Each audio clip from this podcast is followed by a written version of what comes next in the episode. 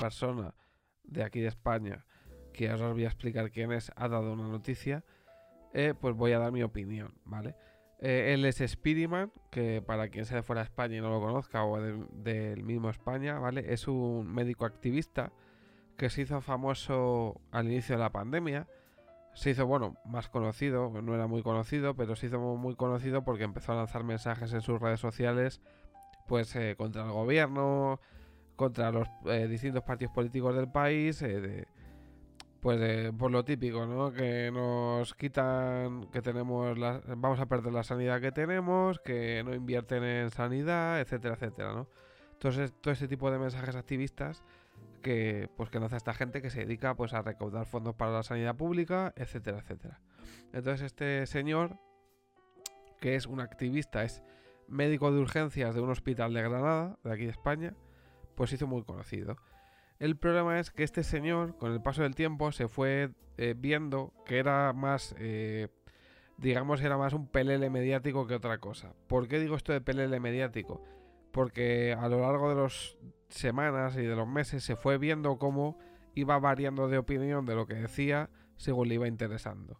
Ya que antes de la pandemia empezó a decir que el virus este era un virus de pacotilla, que era un virus que no iba a causar muchos problemas y demás, y a medida que vio que empezaba a morir mucha gente y empezaban a aumentar los casos en España y en el mundo y, que esto se iba a descontrolar, pues em, eh, obviamente con el cambio de circunstancias pues fue cambiando de discurso, ¿no? Era, era como muy veleta.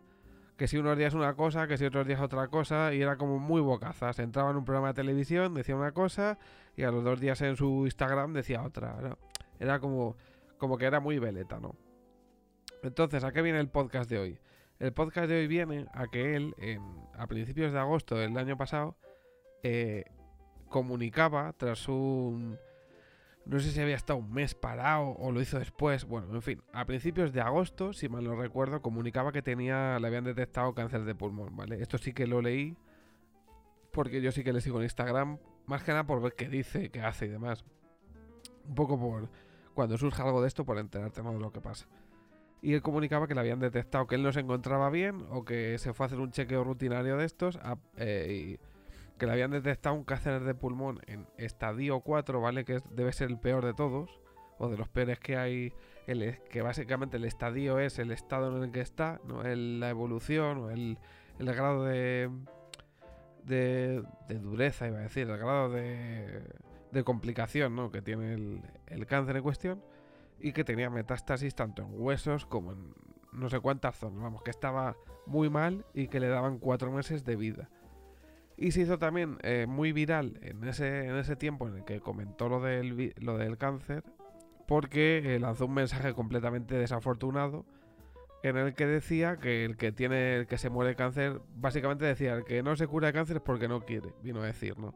Entonces, claro, obviamente la gente se le echó encima porque que un médico puede decir esta gilipollez, literalmente, que el que tiene cáncer no se cura porque no quiere, pues básicamente la gente como diciendo, como un médico puede decir esto, o sea, mi familiar que murió se murió porque quiso, porque...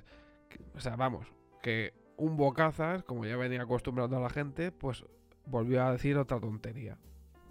El caso es que em, hoy, 21 de febrero, ha comunicado eh, que se ha curado del cáncer y que ya no tiene metástasis, ¿vale?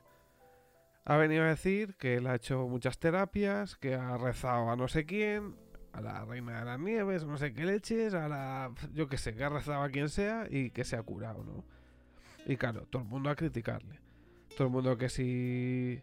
¿Cómo te vas a curar de un cáncer así? Él dijo que le daban cuatro meses, ¿vale? Han pasado como unos 6-7 meses desde que confirmó que le habían confirmado que tenía cáncer, valga redundancia y viene a decir que se ha curado. Vale, entonces yo voy a dar mi opinión sobre cómo he visto esto, sobre situaciones eh, que yo he vivido en mi familia, casos y cosas y lo que opino. Lo primero, eh, si se ha curado o no, si se ha curado como él dice, yo me alegro. Eh, ojalá todo el mundo que padezca esta enfermedad se cure. Ojalá, si estaba tan mal y es posible curarse, y ojalá, y lo ha pasado él, Ojalá se haya curado y sea verdad. Eh, ojalá porque esto sería una muy buena noticia para todo el mundo. El hecho de estar tan mal y curarte. El problema es que la sensación que me da es que es mentira. Es decir, o no se ha curado o no tenía esa enfermedad. O no era tan grave como vendió en su día.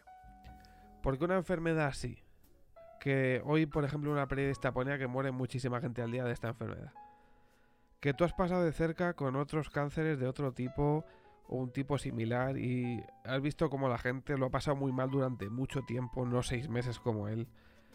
Donde gente ha estado años sufriendo contra esta enfermedad, gente que se ha ido por una enfermedad similar o inferior, ni siquiera en un estado tan avanzado, te da la sensación de que eh, miente, ¿vale? O de que infló mucho en su día el hecho de que tenía esta enfermedad, a tal nivel que no era tan grave como vendía, o que no era, no sé, como que la infló de tal manera, porque luego al poco de decir que tenía cáncer, luego fue mucha casualidad que de repente tiene cáncer, de repente se, vuelva, se vuelca con los eh, pacientes eh, oncológicos, de repente crea una asociación, de repente empieza a pedir dinero, fue todo muy raro.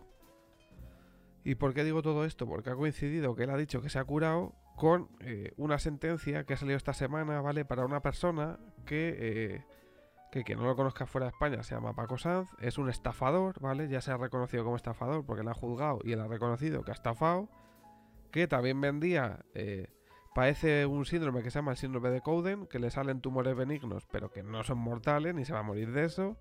Y él vendía como que estaba muy mal, que necesitaba dinero, etcétera, etcétera. Y usó a famosos del país para lograr conseguir dinero, los estafó. Y al final se demostró que era una estafa. Y casualmente esta semana salió la sentencia condenatoria, donde se le condena por estafa. No va a entrar a la cárcel, no va a tener que devolver casi nada de lo que robó. Bueno, lamentable. Pero ha sido mucha casualidad que esta semana que ha salido esa condena, de repente el anuncio que se cura. Entonces, como comprenderéis, que una persona te vende en agosto que está prácticamente desahuciada, encima él es médico, que esto yo creo que es lo peor de todo.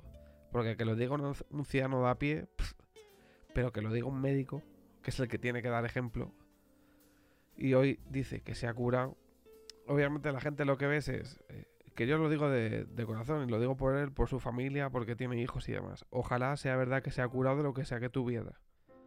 Pero yo no me creo que tuviese ese cáncer tan avanzado o en su defecto no me creo que esté curado. Porque es imposible que en tan poco tiempo te hayas curado. Ojalá si tiene algo se cure, o ojalá si ha tenido algo se haya curado. Como digo. Pero que nos vendiese que estaba prácticamente desahuciado, que le daban cuatro meses de vida y que hoy diga que no tiene metástasis, que está curado, pues me suena todo rarísimo. Pero bueno, yo lo que digo, eh, que ojalá si tiene algo malo se cure, ojalá si lo ha tenido se haya curado, le deseo lo mejor, pero estos mensajes no ayudan nada. Y desde el punto de vista de ver cómo una persona te vende una cosa y ahora dice esto, me parece demasiada casualidad. Pero bueno, por él, por su familia y por todos los que pasan por esto, que ojalá si no se ha curado se cure, si se ha curado me alegro mucho por él. Todos los que estén pasando por esta enfermedad que se curen, un abrazo fuerte a todos y hasta aquí por hoy. Nos vemos en el podcast que seguramente entre mañana. Va a ser un podcast bonito, especial. Hace un año que empecé a grabar esto. He visto hoy un documental que, bueno, mañana os lo contaré, ¿vale? Nos vemos en el próximo podcast. Chao.